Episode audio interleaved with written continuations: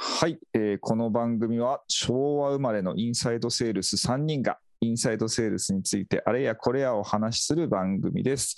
えー、アウージャパンの久保田さん、アウージャパンの帝さん、私、コロンバスプロジェクトの尾形がお届けします。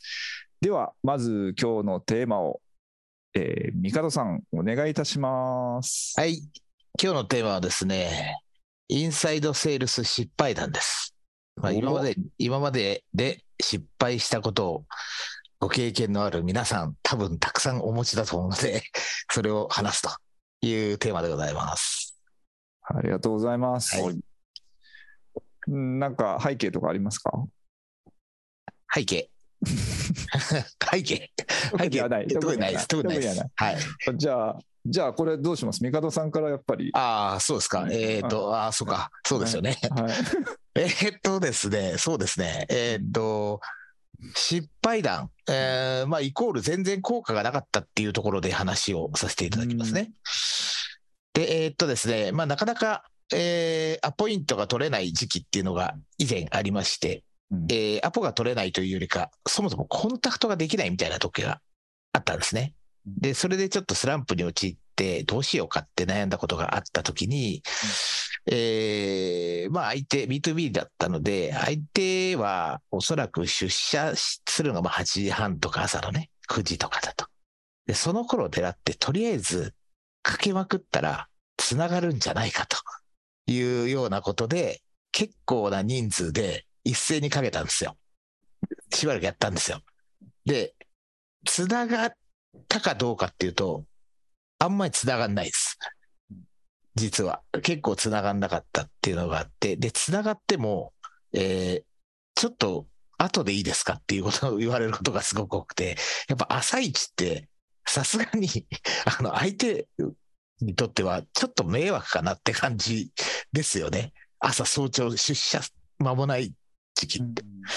っていうのがやっぱちょっとあったなと思って、えーこれはまずいんじゃないかっていうのがだいぶ失敗した感じでしたね。ああ、はいなるほどうまくいかなかったです。これはターゲットの企業さんはどういう企業さんで、えー商材はどんなものだったんですか？あ、商材はですね、えっ、と、コンテンツマーケなので、はい、えー、まあ、なんでしょう。あのーまあ、どちらかというと、うんと、ツールですね。うんうん。MA ツール。うんはい。プラス、えー、まあ、駅務。うんうんな感じのサービスだったんで、うんうんうん。それを販売するっていう形だったので、えー、まあ、き、ジャンル、あの、業種としては別にどこでも、サイトを持っていればどこでも OK で、で、えーサイトからの集客、流入っていったところに課題を感じている人たちがターゲットですね、と。っうんうんていうところですね。まあ、インインバウンドマーケティングでがメインだったので、えっ、と、うんほとんど資料請求があったお客さんとか、えーまあ、ああテレ、テレポっていうよりか、あ一旦ハウスリストにあるうんお客さんに対して連絡をするっていうのがメインです。で、ものすごい数のリードはあったので、そこに対して一斉にやったっていうのが、えー、施策の一つだったけど、全然ダメでしたっていう感じですね。うん。で、そのために、えーかなり早朝に出勤してですよ、我々が。それで準備をしてやるわけですが、あの、ひ疲労困憊するだけで成果にならんっていう、うんというのがありましたね。それ失敗の一つです。なるほど。はい。そんな感じです。じゃあ私から指名していいですか？次。あどうぞどうぞ。じゃあ久保田さん。ありますか？まあ、そうですね。失敗はいっぱいしますけど、やっぱり、あの、インサイドセールス立ち上げの当初は、結構失敗だらけというか、うんなんか、うまくいかないことはたくさんありましてね。あの、なんていうのかな、なんか、そのリードを一つ一つをこう大切にしないで、焼き畑にしちゃうような感じで、えっ、と、アポを取りに行ったりとかっていうのをやったりとか、なかなかまあ、最初ポッと取れたりもするんですけど、その先続かんというのがめちゃくちゃありましたね。で、あとは例えば、あの、営業とこう、なんていうんですかね、コンセンサスが取れてないというか、ちゃんと共有ができていないときに、えっと、こちらの意図と営業側の意図でズレが生じていて、なんていうんですかね、なんでこんなアポ取ってんのみたいなことがしょっちゅうありましたね。で、そのあたりは、なんていうんですかね、やっぱりこう、営業との信頼関係というか、そういうのつ、なんですか、積み上げていかないといけないなっていうのは、当時めちゃくちゃ思いましたね。うん。うん。うん。なるほど。えまあ結構その辺はあるあるな感じありますよね。えうんうん。うん。そうですね。そうですよね。小川さんも結構あるんじゃないですか？私は、うーんと、そうですね。すなんか、もう、プレイヤーの時にうまくいかなかった。ああ。それで言うとですね、もう、もう、かれこれ、何年前でしょうか。あれは？みたいな話になってくるんですよ。もう15年、15年ぐらい前。一社目辞めて、全然別の業界でし研修サービスをやり始めたんですよ。う。うんん。で研修なんて知らないわけですね。だけど、まあ教育とかやりたかったので、研修サービスを、えー普通にアウトバウンドで電話してたんですけど、全然取れないんですよ、これ。うん。これすごい、すあこんなに取れないんだみたいな。で、で知っている人、知っている方からあ、知っている方のアポでも、あの商談に全くならないんですよ。うん。えー、なんでですか？あのー結局、なんでか、なんでかっていうことで言うと、うん、やっぱちょっとインバウンドっぽいんですよね、研修って。なんかその研修を行う、なんかニーズを作り出すみたいなことがすごく難しくて、あの生き物っていうか、社内のその、えどちらかというと、あれ、2人ともマーケ？あの相手が、人事の方の相手が社内なんですよね。うん。ああ、はははは。そうなので、じゃあ、社内のメンバーに、じゃあ研修やるぞみたいなことは人事あんまりなかなか言わなくて、はいはいはいうんうんあのやっぱり現場の方々の意見を吸い取って、研修体系を立てて、うんその体系を立てた後に、外部の、だじゃあ、どこを社内でやって、どこを外部リソース使って講師を呼んできて、年間計画立てるかみたいなことを、まあうん。結構3月、12月ぐらいから3月にやるんですけど、そんなこと分かったのはもう最近なんですけど、そのが全然分かってなかったわけですよ。うんうんうん。うんじゃあ、そのいつ検討するのかとか、まあ、今考えたらもう当たり前のようなことを全然知らなかったんで、うん。うん。うん。B2B のセールスをつまり知らなかったから、うん。あのもうね、暗中模索でした。うんうんうんうん全然分からなくてな、なんでなのか分からないし、うん仕事をくれそうな方っていうのに全く合わなかったんですよね。うんそれ、多分例えば、ろ多分やっぱり4月、5月、6月、5月、6月ぐらいとかにアプローチしても、人事の方はまあ新卒の研修終わったか、まあ、これから始まるかぐらいのタイミングで、うんもう決めてるんですよ、発注先なんて。うんだから次の検討なんてもう半年後ぐらいなわけなんですけど、うん。それぐらいの時に行ったりしていて、うん。お話を聞いても、全然なんか動かないみたいな。うん。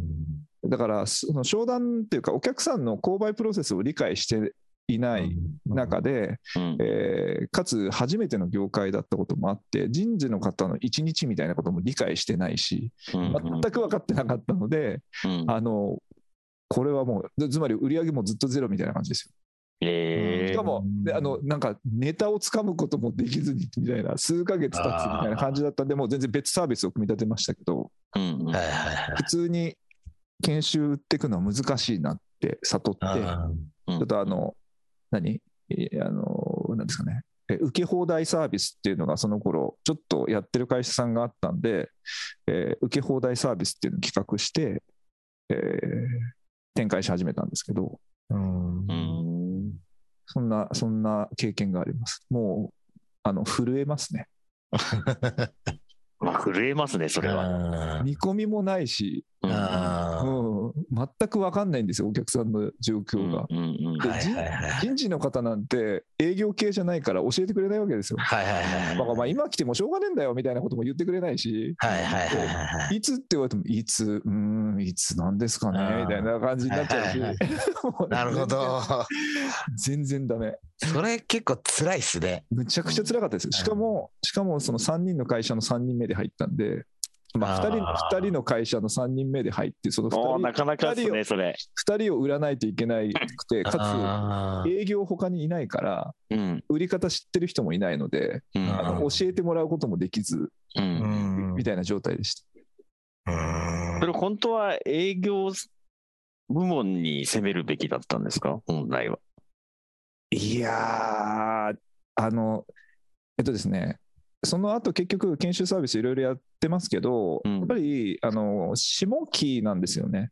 うん。だから売上のですね、売上がむちゃくちゃ変調する業界で、うんうん。やっぱり新卒の、その新卒研修やってるのであれば、その4月、5月、6月とか、うん。えーだし、えーあと管理職研修とか、まあ、大体時期があるんですよ、10月ぐらいに実施するのが。で、検討する時期があったりするので、えーそのタイミングをしっかり、えー見定めて、もうリード獲得して、もう1年間ナーチャリングみたいな感じ、うんうんうんうん。そういうことをしないといけなかったんだみたいな。なるほど。それはあの15年前っておっしゃられてましたけど、はい。今の人事ってまた違ってるんですかね、今それと同じことやったら。あーえっと、ちょっと。近しいうん。近しいんじゃないかとは思いますけど、えー今はまた全然、何ですか、あのそう全然違うような気はしますけどね、うん。まあ、こっちも変わってきてるから、あのうん攻め方も、なんかその当時の人事の立ち位置っていうのと、はい、今の人事の立ち位置って、なんはか若干違くなってるような気もしないでもないですよね。そうですね。もしかしたら人事主導で研修とか、今はもうやってるかもしれんっていうそうですね。感じです。まあ、わからないですけど、そうですね。結構それ系のツールみたいなのもありますからね。そうですね。あと今、あのもうネットで15年前そんなのなかったですけど、ああ、はい。ネットでむちゃくちゃ掲載してる、まあ、会社が何社かやっぱあるんですよね。うんはいはいはでしかもそこそこ安くて。うんえーだからオンラインマーケの方はもうそっちに流れちゃったりするので、う。うん。んじゃあどう攻めるかいねみたいな感じになってきますけど、今、もしその3人の会社なんだとしたら、やっぱり研修もですね、あのうん。講師業なんで、あのピンのですねフリーランスみたいな感じなんですよ。うん。だから、代理店みたいなのがいるんです、昇竜を握ってるリクルートさんとかあるの。で、そういう会社をもう網羅する方が、あのうん。最初の3人だから、立ち上げのその食い縁を作ることのが大事じゃないかという視点で言うと、うんうん。でそこでしっかりまず仕事を作って実績を1年でも2年でもやる方が、あの営業としても会社としても良かったんじゃないかなっていうのは思います。うんうん、で直で 一社一社落としていこうとしてもすっごい大変だし、ううんんうん。はい、というのを思います。うんなるほどですね。うん、なかなかそれは結構、あれですね。クリティカルなお話ですね。そうですね、もう全然インサイドセールス失敗談そうそうそうそう。事業の、事業です相当クリティカルだなと思いましたよ、今。うんなるほど、なるほど、わかりました。そうですね。なんか、ちょっと私、一つ思い出したというか、うん皆さんの話を聞いてて、あーっと思ったんですけど、うん違う切り口で言うとですね、えっ、と、採用の部分ですかね。採用。はい。えっ、と、採用つっても、あの、人がちょっと必要だったので、アルバイトを募集したんですよ。うんで、えっ、と、まあ、面接をして、で、えーアルバイト採用したわけなんですけれども、その時に、えっ、と、あまり何も考えてなかったんですよね、私が、その、うーなんていうんですか、誰でもいいやとは思わなかったですけど、うん。まあ、ある程度、電話の経験が、例えばそのテレアポをやったことありますとか、そういう方で電話に、こう、なんでしょうね、電話を使って話すっていうことに抵抗がなければ、まあ、そんなに難しくないだろうっていうふうに勝手に私は思い込んでたんですが、まあ、いざ、そそういう形でちょっと採用何名かしたときに、あのね、結構できないんですよ。というのが、えっ、と、横文字が多いんですよね。うんうんはい。で、横文字がわかんないんですよね。それこそまあ、CRM だ、MA だっていっぱい出てくるじゃないですか。うんうんあれがね、もうね、わか、何回言ってもわかんないっていうパターンが結構多くて。で、まあ、勉強もしたんですよ。勉強会とかもしたんですけど、あの、まず英語がすごい苦手っていうか、MA が何の略かって言ったときに、その略の言葉も、の意味もちょっとわかんないから、完全日本語じゃないと多分、どういうことをするものなのかっていうのがまずわからないですよね。で、実際に説明しても、その、か会社でどうやなぜそれを使うか、どうやって、あの、やるかみたいなところが、あまり理解できないっていうパターンが、ちょっとあったんですよね。うんうんはい。なんで、それはですね、ちょっと大変だったんですよ。結局、け教育しして、説明してやるんですけど、一定のところまでしかできない感じになっちゃったんですよね。まあ、要は一定のところっていうのは、まあ、リストがあって、そこに電話をして、えー、なんでしょう、こういう悩みがありますかって、スクリプトで聞くみたいな。うんで、そこから話が広がるともう話せないんですよ。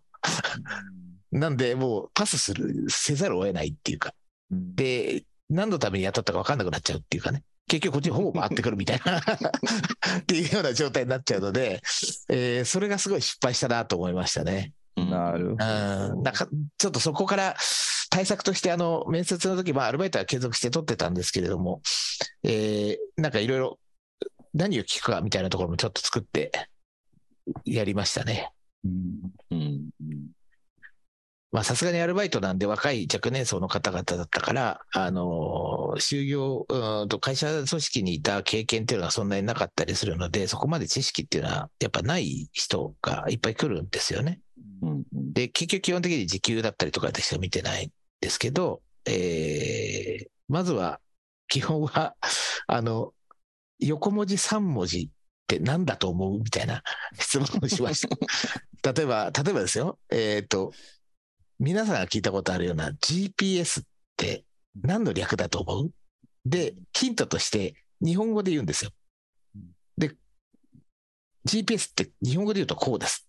何の略だと思う？っていういうふうに聞いたときに、なんかそこで G が、えー、グローバルとかって出てくると、もうあ、あ、結構いいねって思ってするわけですよ。うんそういうテストをしました。まあ、ちょっとインサイド数とあんま関係なくなっちゃったけど、まあ失敗だったとしては、あのー人材の部分ですね。うんなかなか人材セールスってそんなに、あのー話が広がったときに、ちょっと、アポを、なんだろうね、こう、アポの機会を失っちゃうっていうか、うんっていうのがちょっとありましたから、そこはちょっと失敗したなと思いましたね。なるほど。なんかあの言葉の話で言うと、伝える相手もそうですよね。だこっち側が、なんていうんですか、例えば、その、おなんていうんだろう、えっと、その、進んでる会社とそうでない会社うん。うんとか、あと役職部署みたいなところで、言葉遣いを本当は変えないといけないのに、うん。もう中身全部一律にしちゃって、ね、ちょっとそれこそ横文字多く伝えると、ちょっと鼻につく感じになっちゃって。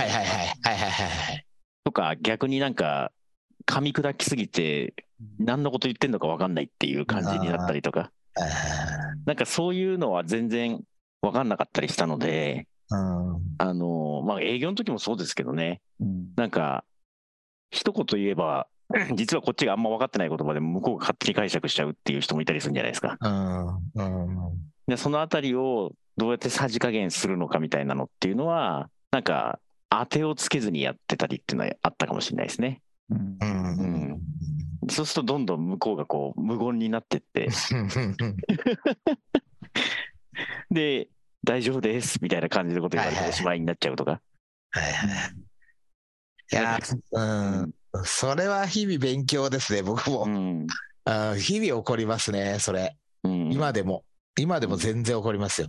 なんかね、勝手にベロベロ喋っちゃってんなって瞬間がやっぱありますもんね。うんうんで、その時に自制するようにしてますね。うん。うん。どうしてもね、こう、自分が説明に走っちゃうっていうか。そうですね。なんか本当に言葉もそうだし、あの、喋んなきゃいけないっていうか、その間がすげえ怖いみたいな感じ。ありますあります、それはあります。わーって喋っちゃって、向こうがどんどん黙り込んでっちゃうみたいな。うん、そうですね。俺、それ今でもあるなそれ。直近でも失敗談としてありそうだなうんうん、それはその日々勉強ですね。確かに。そうですね。あそこはすごい共感です。なるほど。めちゃめちゃあります、それ。ね。それありますね。あとは、メールを定型文にしてるんだけど、名前を間違って送っちゃうとかっていう。まあ、1回、2回ぐらいだったらね、うん、年に、年にっていうか、まあそうですね、年に1、2回とかぐらいって、まあ、ケアレスミス、ヒューマンエラーだから、うんまあ、人間やってる以上あるじゃないですか。そうですね。まあ、相手はどう受け取ってもらえるか分かんないけど、うんうん、そこをね、100%正せっていうのはなかなか難しい話だと思う。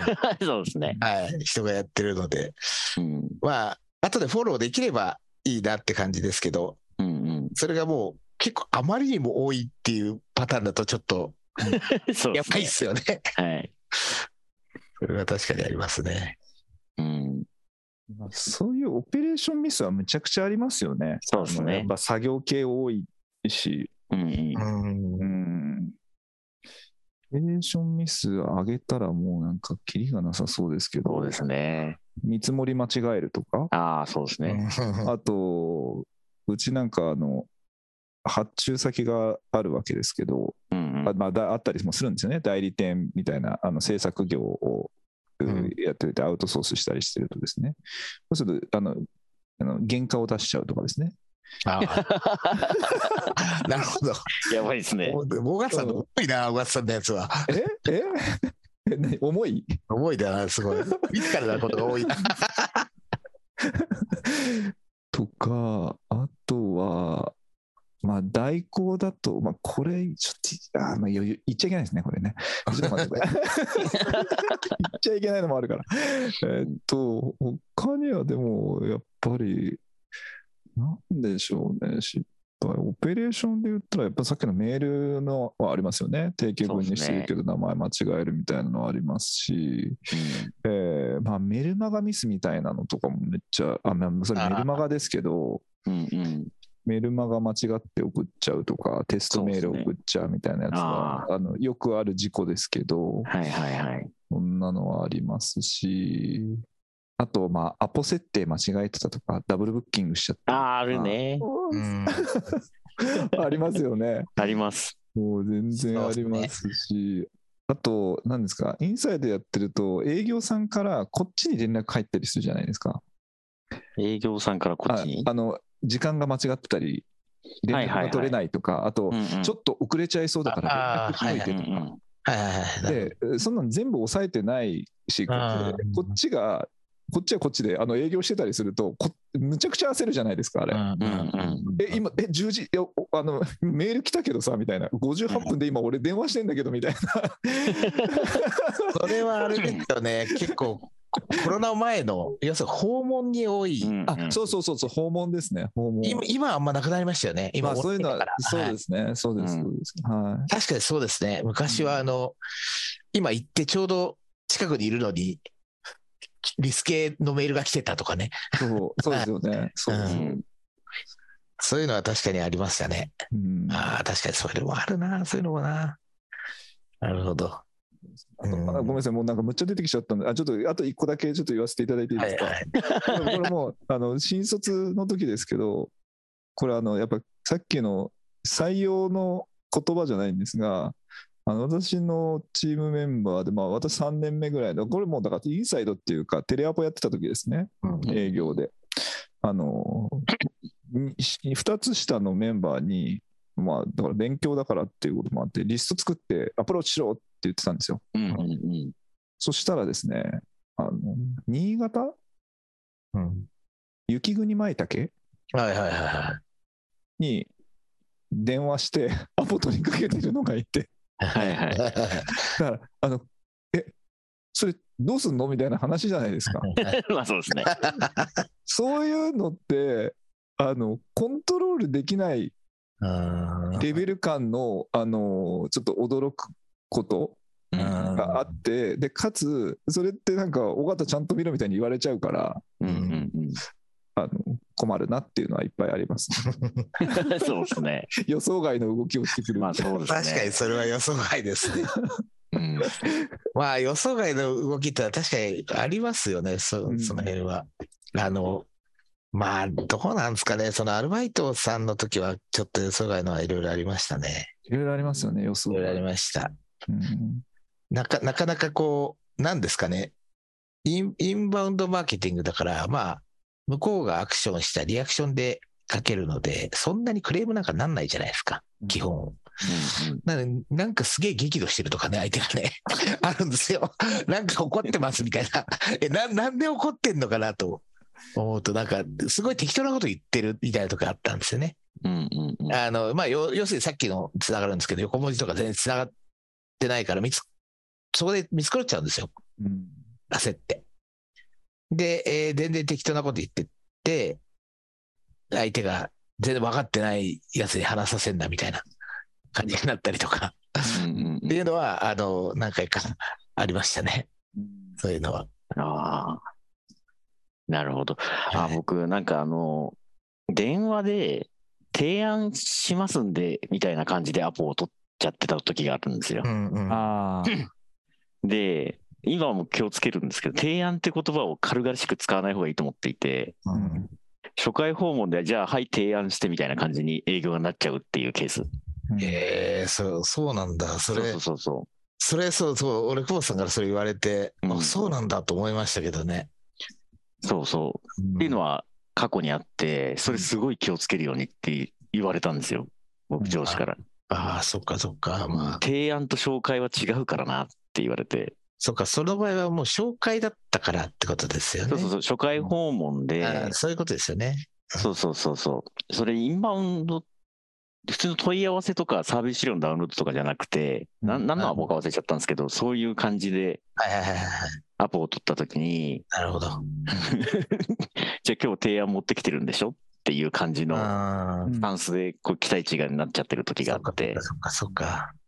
それはちょっとやばかったですね。ああ、そうですね。確かに紹介だとそうですよね。あんまり俺紹介みたいなんてなくて、なんかアポが取れたら、事前にすごい調べて提案してってたんですよね、営業が。うん紹介。あの、まあ、サイト見ればわかるじゃないですか。うんうんで、ツールとか使えばほらわかるから。うんうんで、それでもう、仮説立ててこうだっていうのを持ってって、こうした方がいいみたいな提案を出してたっていうのがあったんで、えー結構提案しますみたいなことは言ってたのが癖になってるかも。まあでも確かにそうですね。うんちょっとそういうのは気をつけないといけないですね。うんそうなんです。なんか、うん。昔すごいいっぱいインバウンドが入ってきた時があっん、うん。て、うんなんか月に400件ぐらい問い合わせの電話が鳴っちゃうみたいな時が、うーん。すごいですね。そういうことがあったんですね。前働いてた会社で。はいはいはい。はい。だいぶ昔の話ですけど。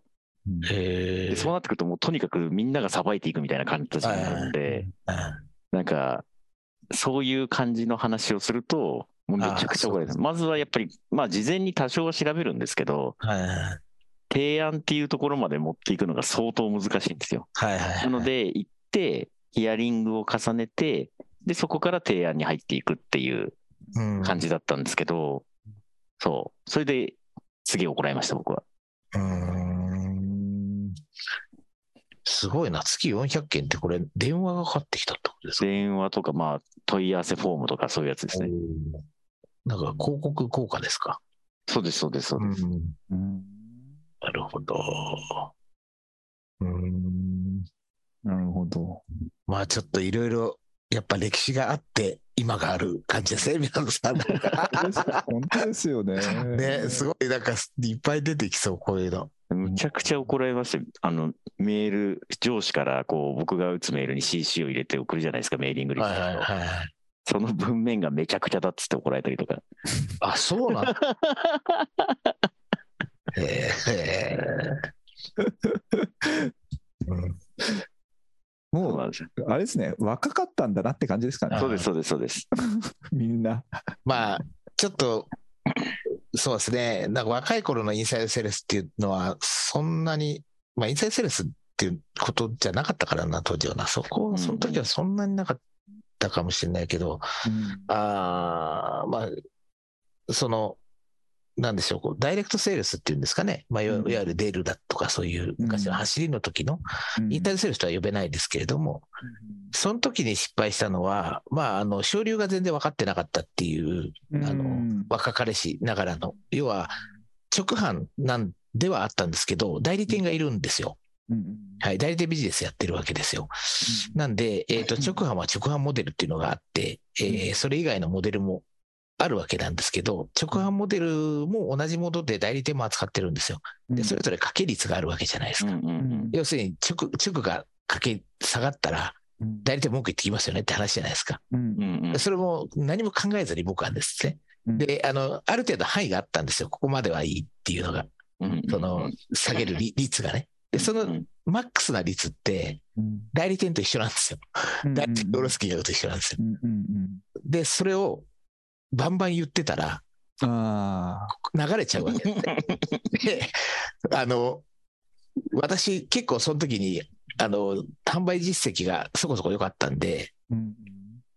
名前覚えられてて、うん。うん。あの、めちゃくちゃ私のバイネームでですね、すごいあの代理店が怒って言ってきてるっていうのをあ言われたっていうのがありまして、ーうんこれあるな。それありますよ。すごいそう、ややこしさあるじゃないですか。ありますあります。ややこしさ。うん代理店より安く提示しちゃうそう、そうなんですよ。うんそれがね、まあ、まだ若かりし頃で全くそういうの分かってなくて、うんうん売る楽しみみたいなのばっかりもう、なんでしょうね。自分目覚めちゃってるものだから、ハイテンションになってやってるわけですよ。そうするとそういうことがあって、あ、それ、お作法でダメなんだとか、ないそういうのって内緒でやらんといかんのだとか、まあ、内緒でやるっていうかね、ちゃんとあの、えーコンセンサス取らないといけないみたいな話ですよね。そういうところが、まだまだ甘くって、うんめっちゃ怒られたとか、ありますね。これあるな。なんか代理店の案件を取っちゃうっていうパターンですよね。うんうんそうですね。そうです。うんまあ、うん、そうですね。そこがちょっとやっぱり、パートナーセールスっていうのが、ちょっと苦手になった要因の一つでもあります。えー なんかね、あの、もともと思考として、なんで一個下ろすんだって思ってたんですよね。うんあのうん、まあ、世の中そうやってできてるんですけど、究極究極に言うと、家庭のメーカーから直に買いたいんですよ。言ってみる。なんでヨドバシ行かなきゃ買えないんだっけっていう話なんですね。まあまあ、あの、当時はそんなこと無理なんですけど、まあ、うん一応そういうのがちょっとあって、その、ダイレクトでやるっていう方が、なんか、いいんじゃないかと思ったところがありましたね。うんそこをね。それでなんかパートナーの、すこう、あんま言っちゃまずいのかな。存在意義がちょっとよくわかんなくなった。っうんうん ていう感じで、ここ、ここカットしてくださいね。え？カットしないです。そのまま流します。でも、いや、代理店はそういうのはあるんでしょうけど、だだんだん分かってきますよね。代理店のやっぱり意義とか。そうそうそう。そうそうですよねそうそうそう、存在、あの、ありがたい限りで、やっぱり。そうですね。うん。まあ、それはもう本当にやっぱり経験と怒られてね、うん。ややらかして、うん。あ、そうや、まあ、もっとほら、あの、俯瞰的に見たときに、はい売上の割合だとか、そういうのがあるわけじゃないですか。はいはい。で、そこはすごい大重要になってくるわけなんで、うん。あれはね、やっぱちゃんと大人になっていきましたよ。なんかそうですよね。ビジネスの仕組みがそのものが分かんないっつうわかんないねそうなんですよそうですね。うんだからそのアルバイトの方もやっぱそういうところがあるんですよ。うん。当然ね。あまあそうでしょうね。はいそうで。すよね。まあ分からなくて当然なんですけど、うんうん。だからそんな単純な仕事じゃないんだなって、特にこう B2B サースとかね、そういうのって、うんすごく思いました。マーケーターを相手にしてるようなやつっていうのは、うんちょっと難しいですよね、やっぱりね。うんうんうんあの一般のその知らない人にとっては相当ハードルが高いみたいで、ううんんっていうのがやっぱすごい痛感した感じはありました。うんうんうんそうですね。わかんない領域は本当わかんないですからうね。んうん。この辺の仕組みって、そんなになんか誰か教えてくれるとかいうわけじゃないじゃないですか。そうですね。うんはい、なんか会社に入って、うんまあ、その、これダメだよって言われたりしながら、なんでなんでからうん分かっていくようなものだったりするんで、そうですね。はいその辺ってやっぱりね、なかなかす今日明日でうん理解できるって多分ないんですよね。そうですね。監修、監修みたいなのもありますからね。そうですね、ありうん、ますね。そうですね、ありますよね。ちょっとその辺はややこしいんだろうなって、やっぱちょっと思いましたね。そうですね。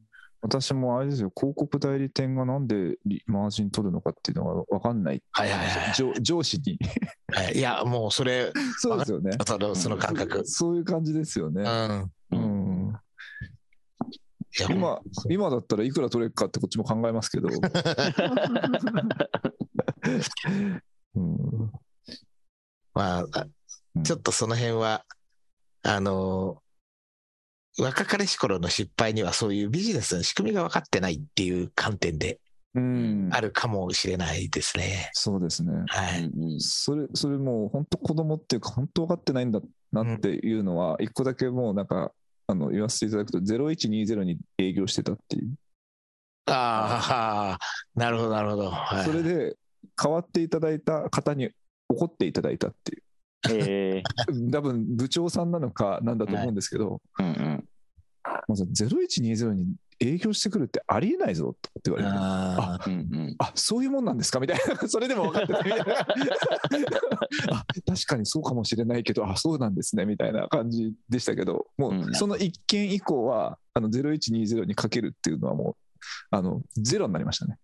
あ、ああ、ははは。ちゃんと怒っていただいて、お叱りいただいたんで、うーんう。んそれはいい思いで、今でもいい。うんまあ確かにそうですよね。うんまあ知らないってことですよね。うんだから、わかんないですけど、今が成功かどうかよくわかんないですけど、うん。失敗をしたっていうことは成功いやの過程を作ってるってことですよね。いやそうだと思いますよ。うん。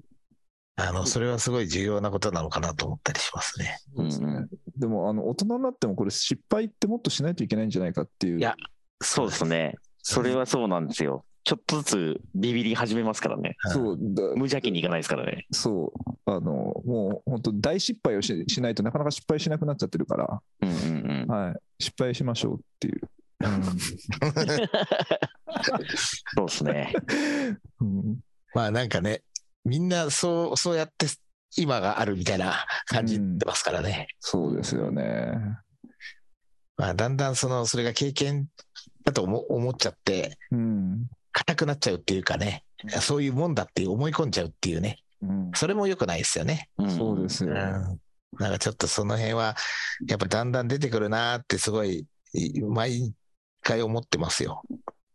じゃあ出てくる失敗しよ失敗しましょう。うん。うおじさん失敗するの巻ですね。じゃあ今度は、あの、あれですかね。えっ、と、過去の失敗というか、直近の失敗みたいな 嫌だな、言いたくないな。失敗自慢みたいな。そうそうそう。昨日の失敗とかね、そういう、すげえとかね。あのこじんまりしちゃってダメなんじゃないですか。もっとでかい失敗しないとみたいな。そうああ、そうですね、確かに。うんうんはい、ありがとうございます。ありがとうございます。じゃあ、最後、あの、帝さん、おまとめを。あ、はい。えっ、と、そうですね。なんか結構、やっぱり話してると、なんだかんだ言って結構止めどなく出てくるなって感じがあったんですけど、まあ、あと、まあ、まとめていきますと、えーまあ、皆さん、それぞれ結構失敗してますねっていうのがああるのと、やっぱり尾形さんがですね、かなりクリティカルな失敗がある。いや、これ結構すごいなっていうのは思ったところっていうか、はい。で、まあ、うん。私なんかは、あの、まあ、朝一にかけるとかね、そういう失敗したとか、そんな、まあ、クソみたいなね、失敗ですけれども、小川さんの、そもそも、なんでしょうね、こう、えー、商材がなかなか売り上がんないみたいなところで、うんもう事業の部分の失敗みたいなところっていうのは結構大きいなと思いました。まあでもそんな中でも、えーその後に、こう、えー対策をして変わっていくって今があるっていうのがあ思ったところですね。うんで、あとは久保さんの、あの、なかなか言葉尻とかね、その辺の相手に合わせた言葉だったりとか、まあそういったすごいあるあるがやっぱすごい多いなと思って、まあすごい経験さしてき来られてるんだなっていうのはちょっと思ったところです。では最終的な大まとめとしてはですね、まあ、皆さん結構な失敗してますよと。なんで、これから、まあ、やられる方のメッセージとしては、失敗してくださいとうんいうことですね。で、誰も教えてくれないことって結構多いので、まあ、失敗して分かった方がより身になりますよということで、たくさん失敗しましょううんという結論になりました。はい、ありがとうございます。失敗じ失敗自慢したいですね。そうですね。はい。はい。ありがとうございます。じゃあ、今日はそんなところですかね。はい。はい。はい。えーでは、インサイドセールスおじさんの3人が お届けいたしました。また、えーではまた次回。はい。さよなら。はいさよならさよなら